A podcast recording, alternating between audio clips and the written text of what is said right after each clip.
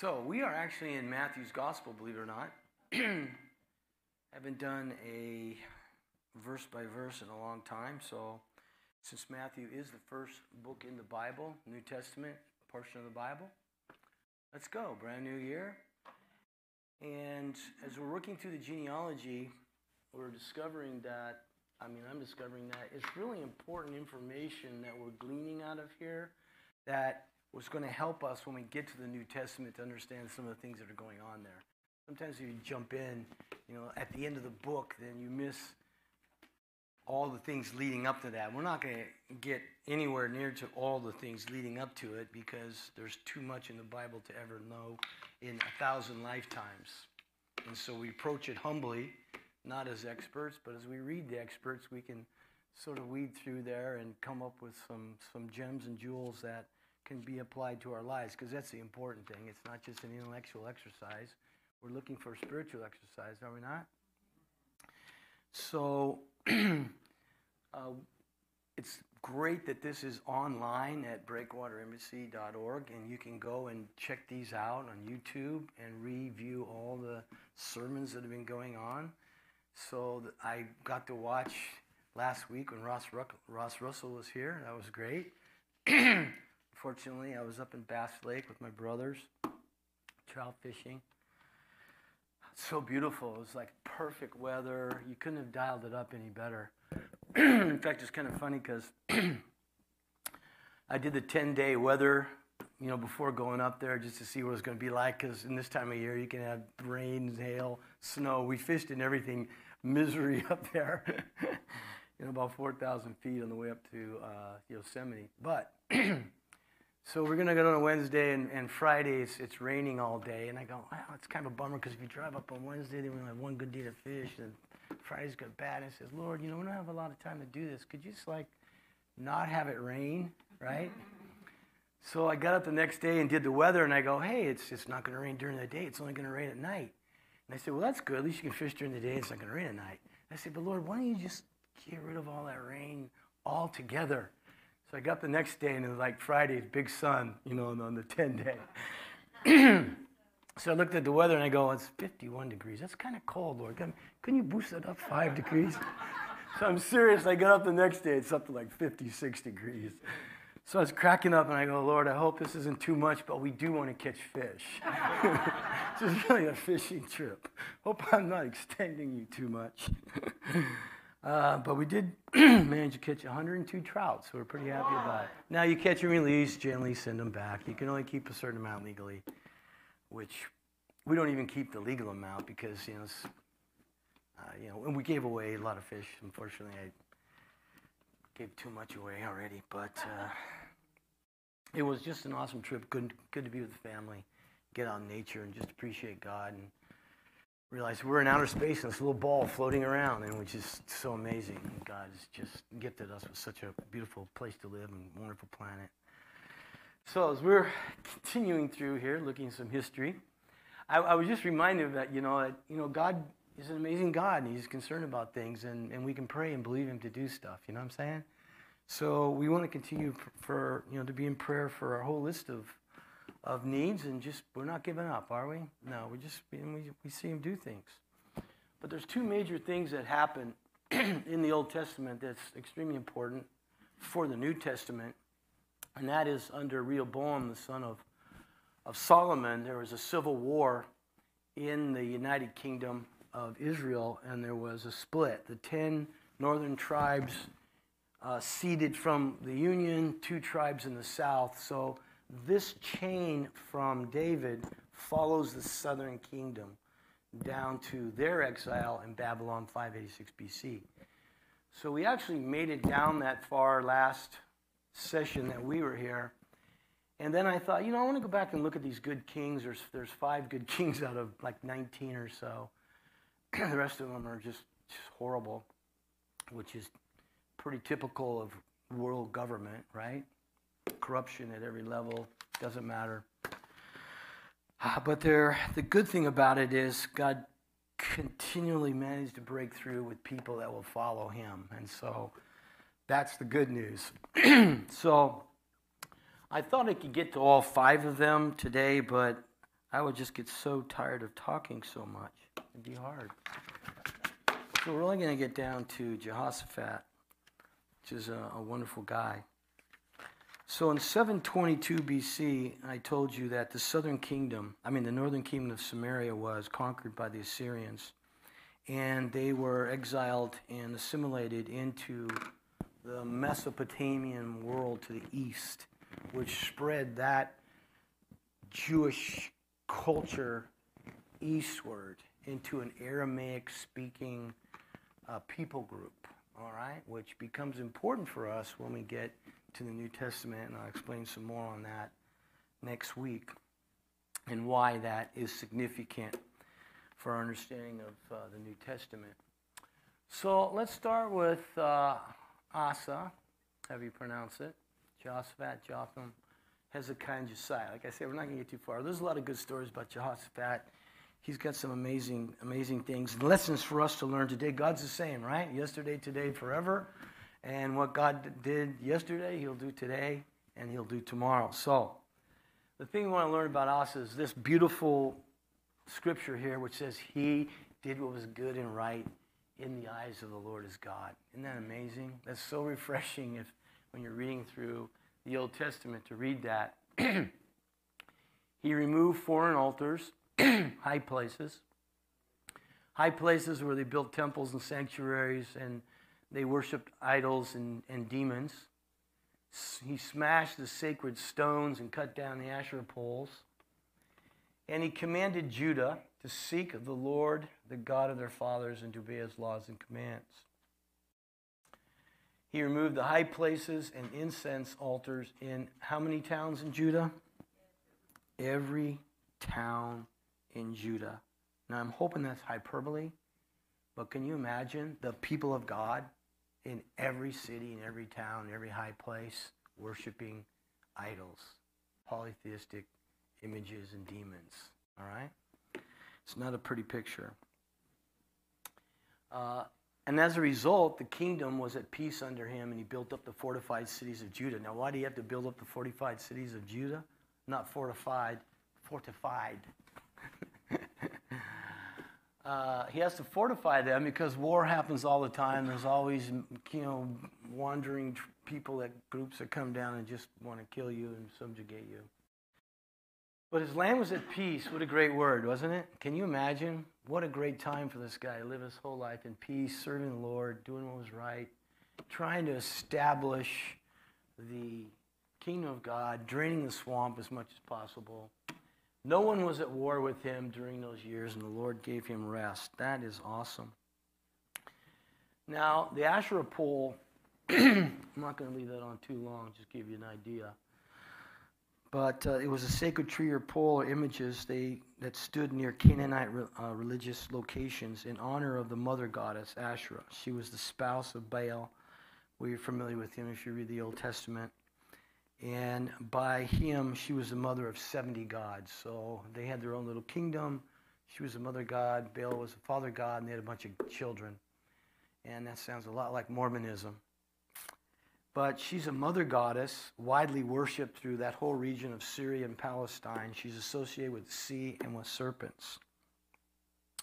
So, what we find here is that Israelite folk religion, the religion of the people, was Canaanite and always polytheistic.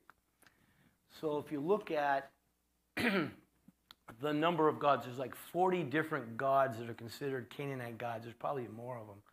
Many of these required human sacrifice, repulsive, immoral sexual practices.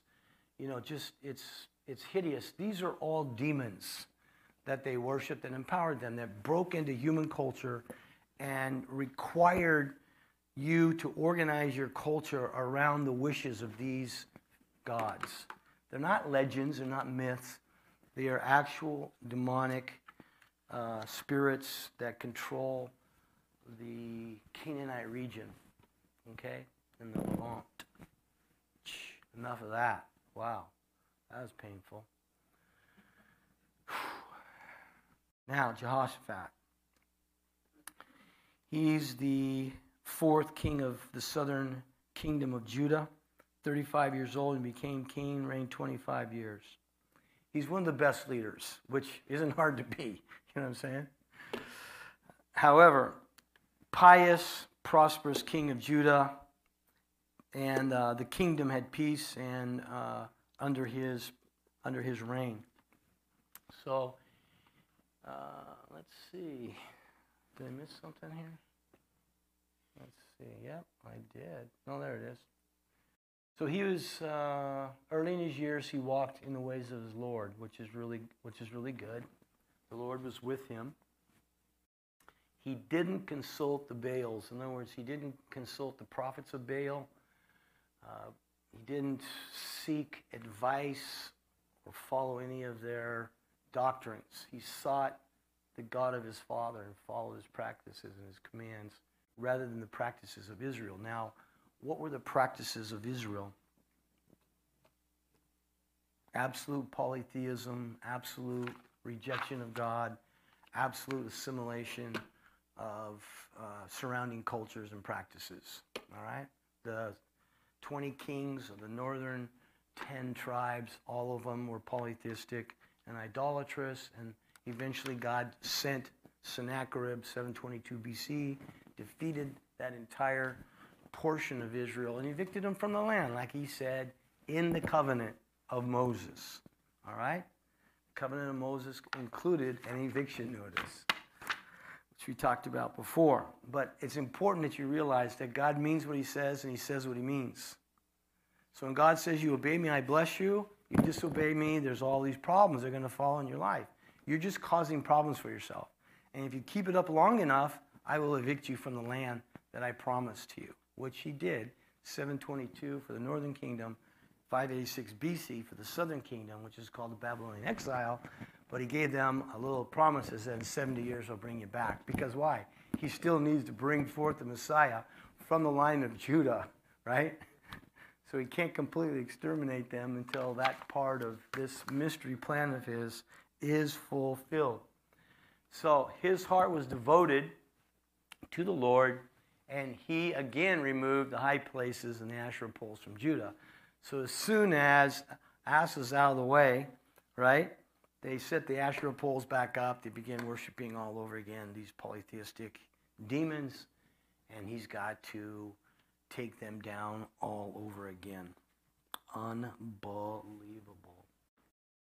Now, in the third year of his reign, now this is this is kind of interesting to me anyway.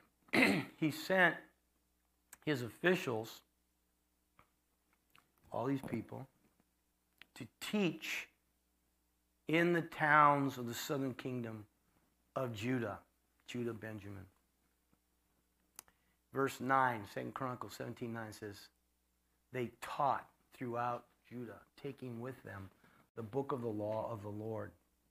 And they went around to all the towns of Judah and taught the people. Now, what was the book of the law of the Lord? This would be the Pentateuch, wouldn't it? The first five books of Moses, the, the Torah, the Sinai covenant, the law, the, it's got many names, but you're talking about the first five books. And Jehoshaphat tore down the high places. He sent five princes representing the royal authority, nine Levites, two priests, throughout all the cities and towns of Judah with the book of the law to teach the law of God, to teach people the way to serve God properly, which is awesome. And you can imagine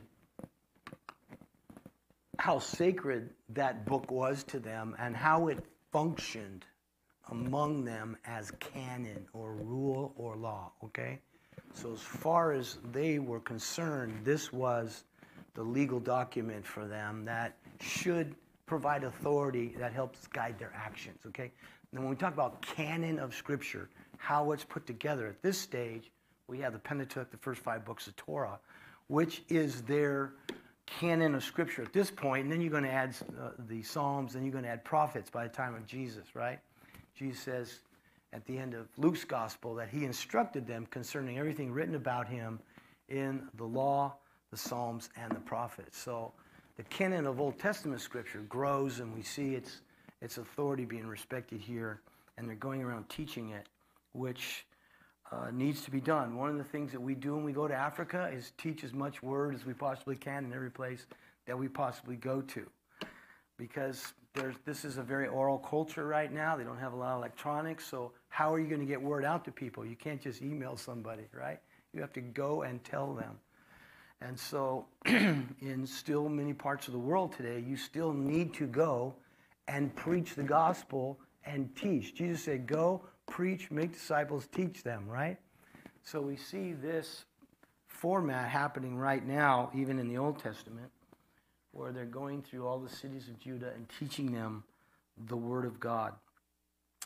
And the law of Moses is different than other legal codes in the ancient Near East because the transgressions were not against a civil authority, but it was against the law of God. Are you with me? So, right now, um, California's laws against stealing, do they not? They have laws against sexual perversion. They have got laws against lying. They have laws against everything in the Ten Commandments, don't they? Just about. But it's more than just a civil code that you're breaking with civil penalties. There's laws of God. They're originally the law of God that you're breaking and crimes against the kingdom of God. So you could serve your penalty for a local crime, pay your parking ticket or whatever, but you also have a crime against God that needs to be paid, and that's the price that Jesus paid for us on the cross. Aren't you glad about that? It's a price we couldn't pay that he paid for us. So Jehoshaphat, the king, wished for his people to be instructed in the word of God and the sound wisdom of the law of the Lord. And that's the way to peace and tranquility in your life. All right? If you want a life that is as happiest as possible, that's as joyful as possible within the circumstances in which you find yourself, the best life you could possibly have is by following the Word of God. All in favor? Yeah. If you look at all the dysfunction that takes place in the world, you look at all the dysfunction that takes place in your life, and in the lives of people that we know, it's all because of disobedience to the Word of God. Are you with me? Now, there's things that happen naturally, there's things that happen, unfortunately, because of things around us, but God helps us through all those things, does He not? He showed legitimate faith by teaching the Word of God. He also relied on the Lord in times of trouble and danger. It's one of my favorite stories here. So, again, you're going to go make war. What do men do? That's what they do all the time. This is the history of mankind. Let's go out and make war. So the Moabites, Ammonites, and these other guys came to make war on Jehoshaphat. Minding his own business, serving the Lord, right? Doing everything right. Evil is relentless, is it not? Has it given up? No. They say you cut off the head of the snake, and you know that's the end of it. Is that the end of it? No. No. Kill one tyrant, another one will rise up. Kill one despot, another, another one will take his place, right? Until Jesus comes back. So these guys are going to come out to make war. Who do you think's behind all that? Do you think God's behind all that? These are idol worshiping polytheists. All right? Not all religions are the same. Okay? They're not, they're not even close to being the same. alarmed. Anybody can relate to that word? Ever been alarmed about anything? I'm not talking about six o'clock in the morning, alarm goes off.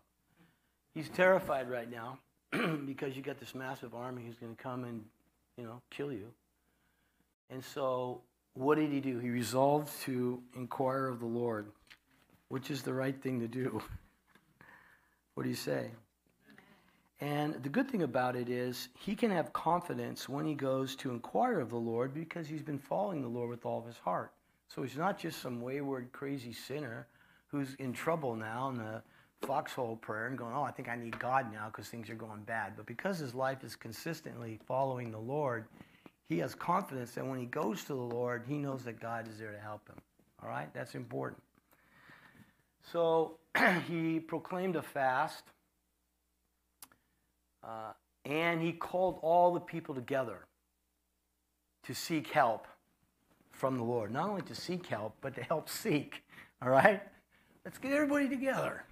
This is a, this is a group effort. This is the community of God's people. I'm going to call a meeting. We're going to get them together, and we're going to inquire of the Lord, and we're going to pray. And they came from every town in Judah. Now, all of a sudden, everyone's got religion, right? Everyone's got some faith now in your time of trouble.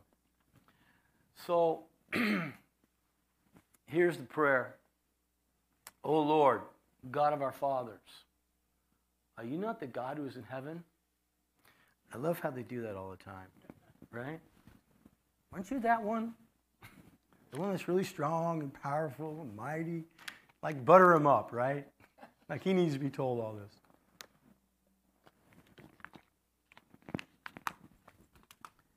You rule over all the nations. Power and might are in your hand. No one can withstand you. And I looked at that and I go, you know what? That kind of reminds me of a prayer that Jesus taught. Remember that one? One that looks like this Our Father in heaven, hallowed be your name. So I thought, what are any more similarities between that prayer and, and uh, Jehoshaphat's prayer? So he talks, hallowed means holy. It means setting apart. So we get the word Halloween. Halloween is actually a good word. It means All Hallows Eve. It means when we celebrate an evening uh, about the holy people and the saints that we believe uh, serve God faithfully. Halloween. Hallow your name. Set it apart. Power. You're mighty. He does. He is ruler. You're, you're, you're expressing how holy and awesome God's name is in prayer at any time, it's always good to begin by acknowledging God as Father, Creator, Ruler. We're servants, right? Here's the King saying, Yeah, I'm King, but you're King over all. We're servants, regardless of our position in life. Are you with me? And so he's hallowing God's name. He's uh, reminding not only himself of who God is in his life, but also acknowledging that God is the ruler and the creator of all things.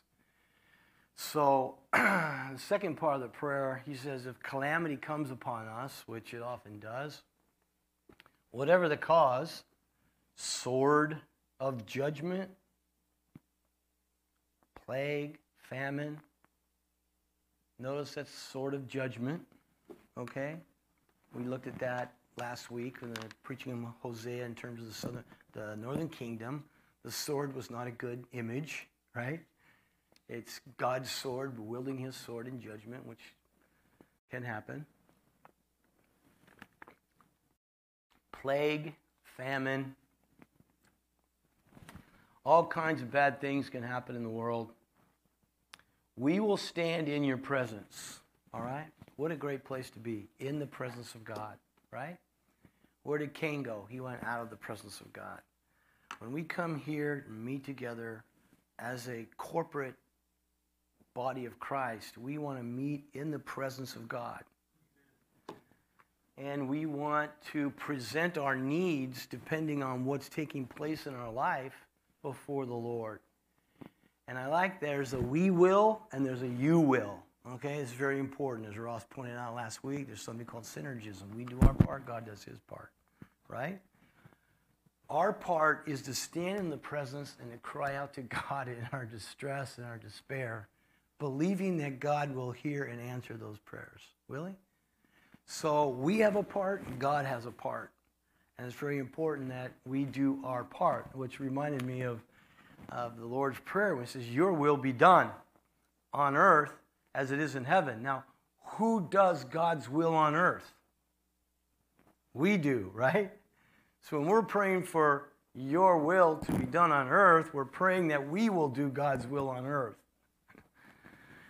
Give us today our daily bread. You can, right here, they're going, we, we need help from our enemies. We need help from the difficulties that we're facing right now. We got this war pending. We got, so we're going to be surrounded. We're going to be crushed. So substitute daily bread there for whatever it is that you need in your life at the moment. All right? Famine, you need bread, of course. Plague, judgment, whatever it is. Come into the presence of the Lord, cry out to God, believe that He will hear us and deliver us, save us. All right? Our God, won't you judge them? We have no power to face this vast army. Is that overwhelming? You ever been overwhelmed? Underwhelmed? We don't know what to do. The situation I find myself in is unbearable. I don't know how I can face it. It looks too big for me. It's too vast. But our eyes are on you. But we're going to come in your presence. We're going to call out to you. We're going to look to you. And we're going to ask you to do something miraculous in our lives. That reminds me of this one in uh, the Lord's Prayer, the, the prayer in despair, right? How much more should you pray in despair, right? How much more in your distress should you pray and believe God? Lead us not into temptation. Temptation to what? Temptation to doubt. Temptation to fear. Temptation to despair, right? Sometimes it seems overwhelming, the vastness of it all. Deliver us from the evil one, the demonic realm. Is that a good prayer? Still is a good prayer. That's what Jehoshaphat prayed with his people together, his congregation. the Spirit of the Lord. Now, check this out. This is good. So, Jehoshaphat gets everybody together. He says, We're going to seek the Lord, and you can help seek the Lord together. And the Spirit of the Lord came upon a prophet in the community as he was in the assembly. So, in this gathering of people, as they're seeking God and as they're crying out to God, the Holy Spirit came, spoke a word, a word of, of confidence and comfort. And it reminded me of this prayer meeting in the New Testament. They were in the church, and these people in the church got together to worship and fast and seek the Lord. And while they were worshiping the Lord and fast, the Holy Spirit said, Set apart for me these individuals for the work to which I have called them. And they, after fasting and prayer, laid their hands on and sent them off. It reminds me of that. So, hearing from the Holy Spirit comes while worshiping and in prayer in a corporate prayer meeting. Okay? This was not a public meeting open to the outside world. This is not an evangelistic meeting. This is a meeting of believers for the purpose of seeking God. All right? So, whatever is going on that meeting, whatever kind of prayer type is going on, I'm, all these people spoke in tongues. I'm sure that they're not worried about that in this type of believer meeting. They're specifically there to seek God together, and the Holy Spirit comes and speaks to them and says, Hey, we got work to do. We got there's my part, your part. right? He called them, which means what? Pick up the phone. This was a let's seek God for marching order meeting. All right? That's what this meeting was. We're seeking God to find out how He wants to use us in our culture, in our time and place. And He appointed Barnabas and Saul as missionaries to go out from this local church and go into and evangelize cross culturally. So the church at Antioch became a mission sending center. It's not just a self serving church where you come and you worship, sing a few songs, take an offering, and hear a sermon. Okay, they're there to do business with God and to send people out into the world to finance that work and to make missions happen. Why? Because Jesus said, go into all the world, preach the gospel. So Hearing from the Holy Spirit comes while worshiping and praying together. Worship and prayer should lead to calling. What do you say? Answer the phone. Now, we want to be a community that worships God together, do we not? We want to worship God authentically. We want to pray together powerfully. We want to grow together. We want to go into battle together. All right? This is the way a church should function. Are they opposed to meeting together? No, they're not. They're meeting together for a purpose, and that is spiritual warfare. Worship is spiritual warfare. Uh, there's a power in community prayer. So at the end of each month, last Thursday of the month, we gather together to do community prayer, precisely like this and for these reasons. And the reason we worship is because worship is warfare. Things happen while you worship that releases God's power and, and mystery and opportunity to work. So this month, March, it will be on March 25th. Why don't we fast on that Thursday and pray? And we'll come, we'll come here on Thursday night and pray, just like they did. We'll seek God for all the needs of the church and for the world worship Him, and watch the mystery of God at work. What do you say? Let's do it. So we've been doing it for a while, but let's uh, let's add a little fasting element to it. Fast whatever you want. Fast your phone. Fast, you know, a couple meals. Do do something that shows God that you're serious about seeking Him. Let's seek God together. All right. Okay. Then uh, this togetherness thing reminded me of this scripture in Hebrews 10 24 and 25. Let us think of ways to motivate uh, one another to acts of love and good works. All right? Don't neglect meeting together. Now, I'm so grateful for the Supreme Court that uh, struck down the illegal restrictions against meeting in church. It's illegal, it's against the, the Bill of Rights. Right? So we can meet, thank God. Oh, you can go to Costco, but you can't go to church? Wait, what? You can go to bars, but you can't go to church? Don't neglect meeting together. Why? Because there's a corporate power in prayer when we gather together. There's a corporate power in worship when we worship together. When we motivate ourselves to good works, let's do something good in our generation. Let's build churches. Let's send people to school. Let's send out missionaries. Let's do medical teams. Let's uh, bless our community. Let's have a food ministry. Let's give stuff out. Let's encourage one another good works. Right? It's not all about theology, is it? We should be noted for our love and good works. Right? Are Christians noted for love and good works? Sometimes. Not often. And then encourage one another, right? Now. Encourage each other now. Encourage somebody right now. Go ahead. Just encourage somebody. Why not?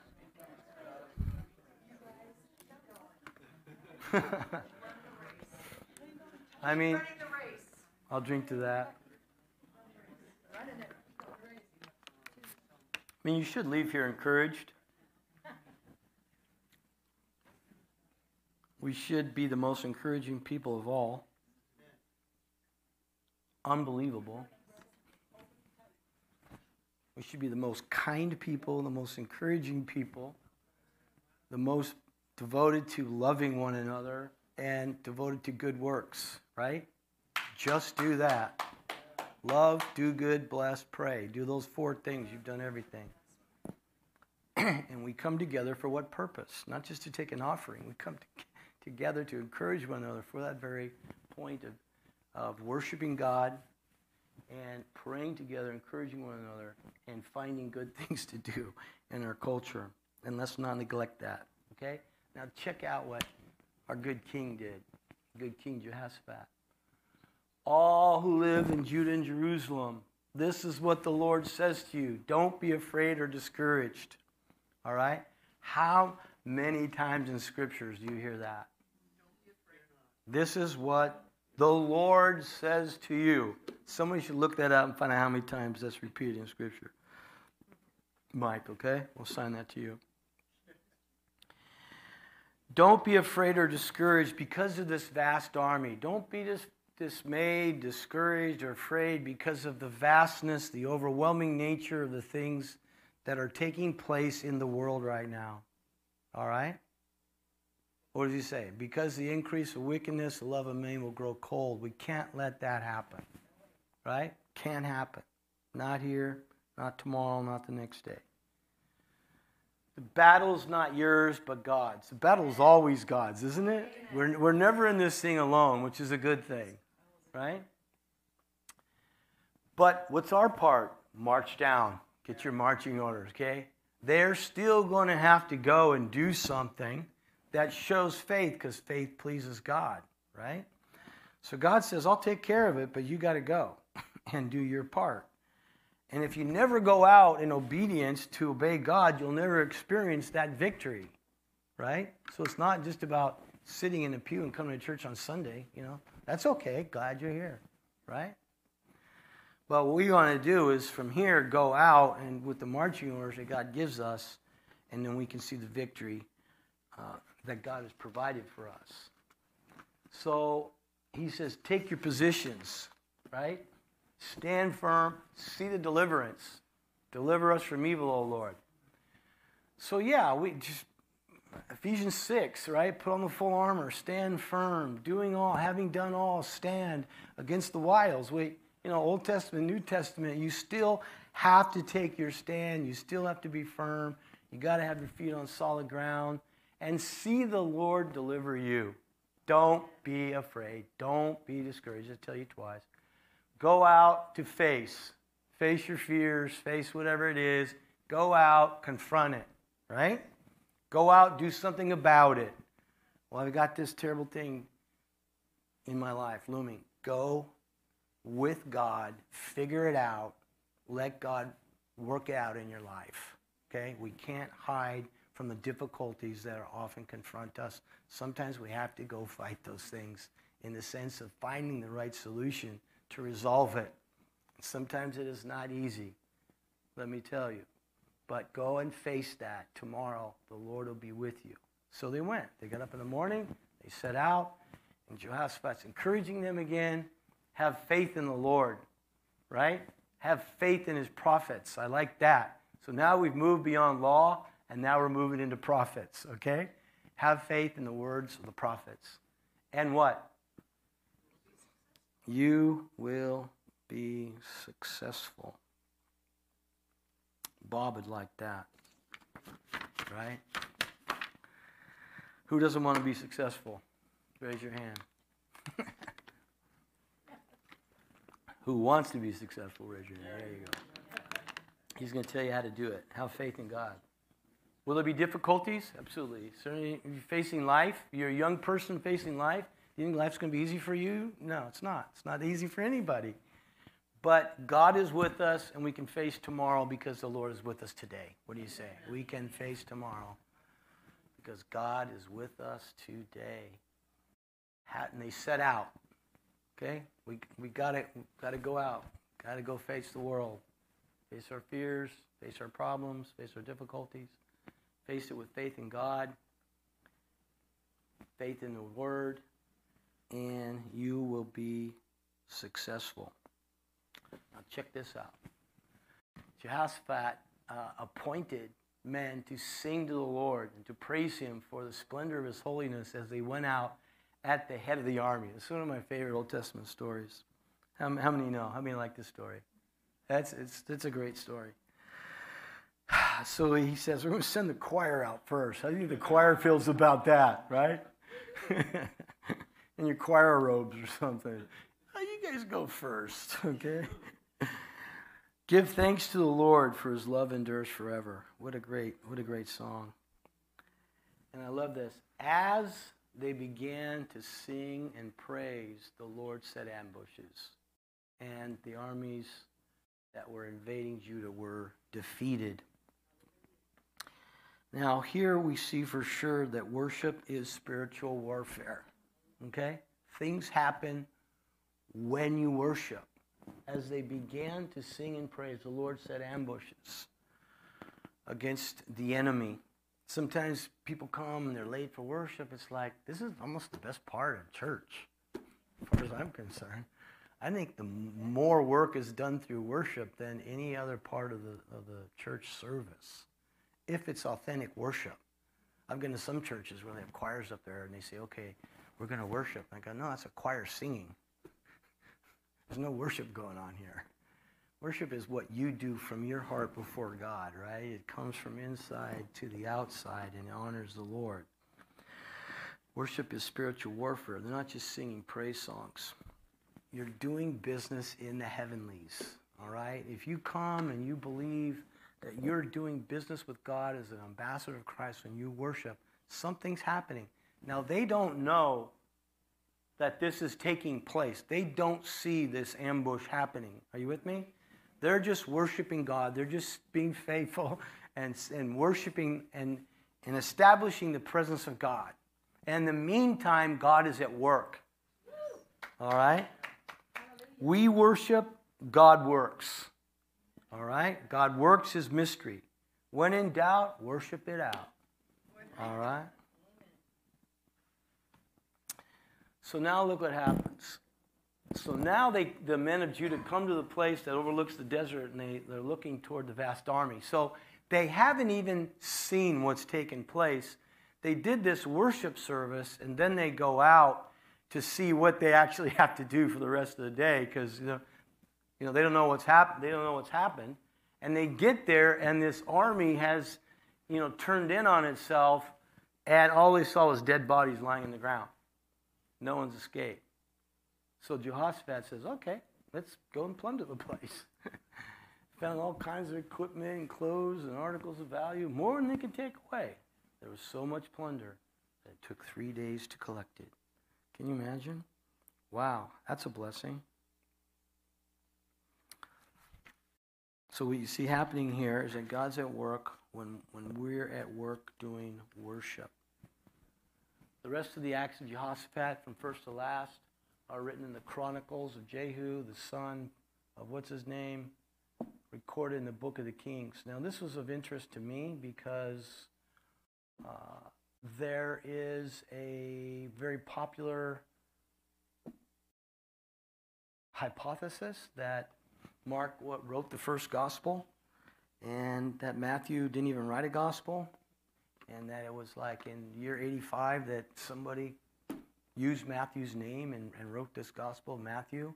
And uh, because it was so hard to find pen and paper to write, and so it took 30 years for someone to get, you know, Mark to get a little piece of paper and scratch down his little, his little gospel. Poor Mark. It's like, are you kidding me? Look at, they have the Acts of Jehoshaphat. There's a chronicler who wrote it down, and it's recorded in the Book of Kings.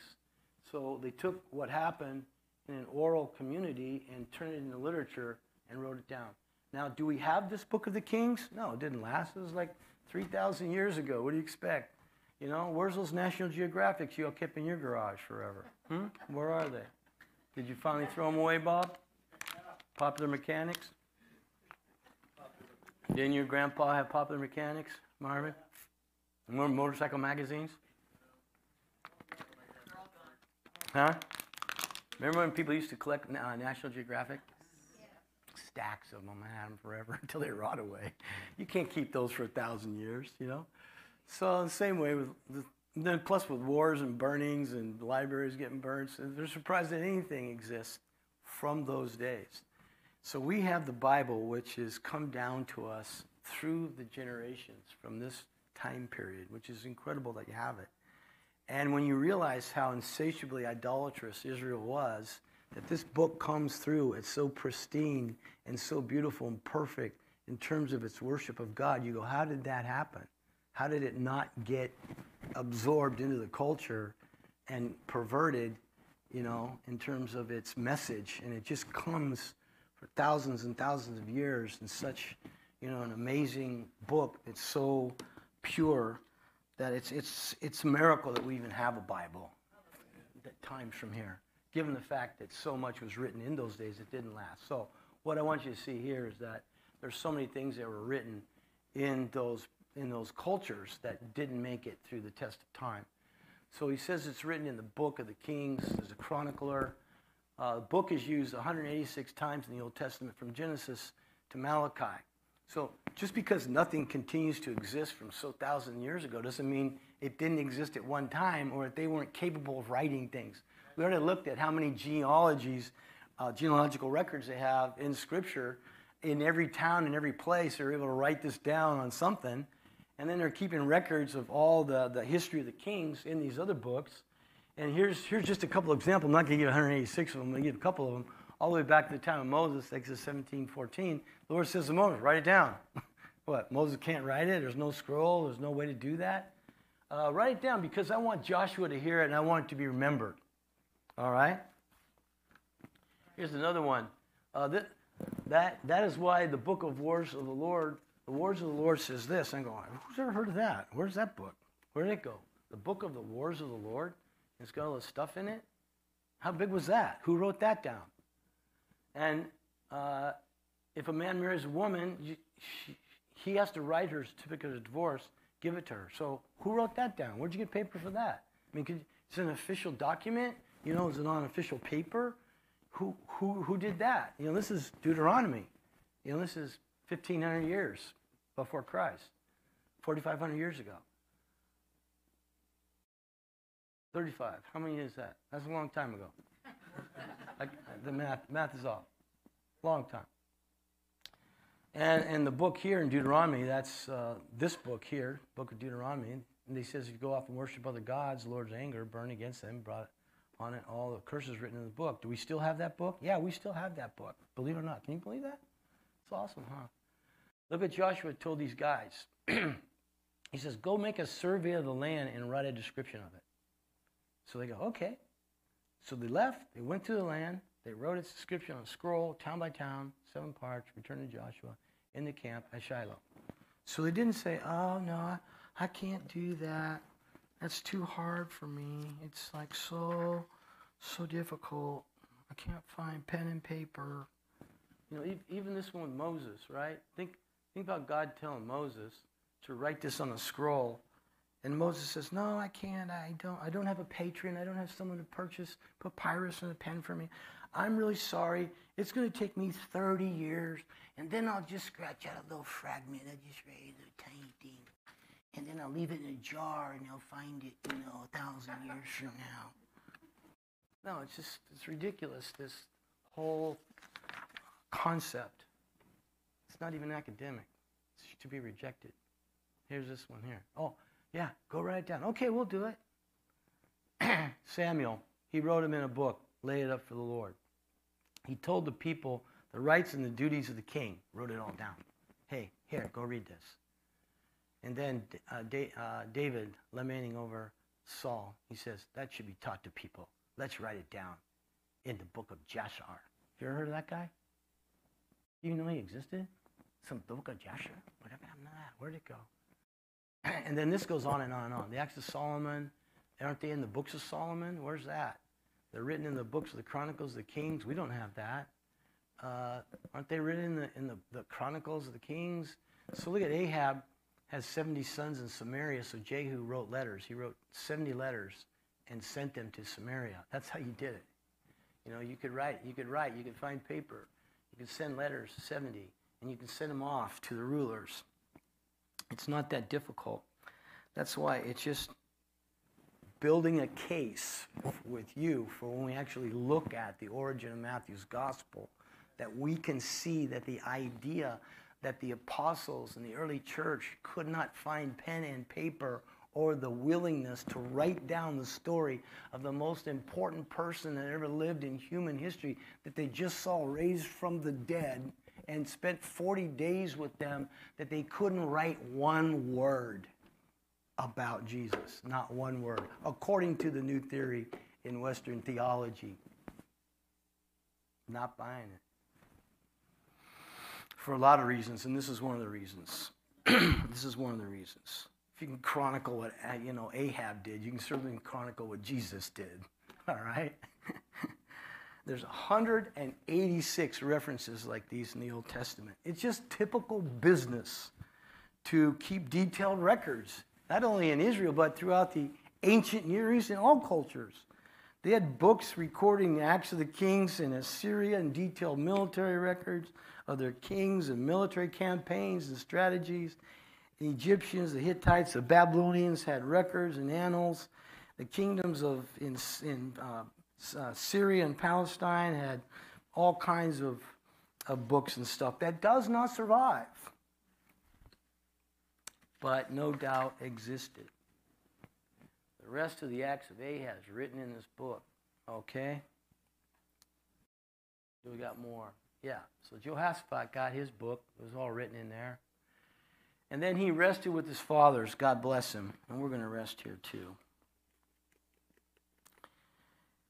You know, what an amazing story. What a great life. Followed the Lord, committed himself to following God as a young man growing up. And he served the Lord as faithfully as he knew how to do in those days. And we want to learn from him a lot of things. we have time to rest when we're dead, right? That's when he entered his rest. We have a lot to do. We want to take advantage of our opportunities. We don't want to be the lazy servant. We want to be the diligent servant. We want to keep our hand on the plow. We want to keep planting seed want to keep moving forward. We want to make a good story, do not? We want to make some legend.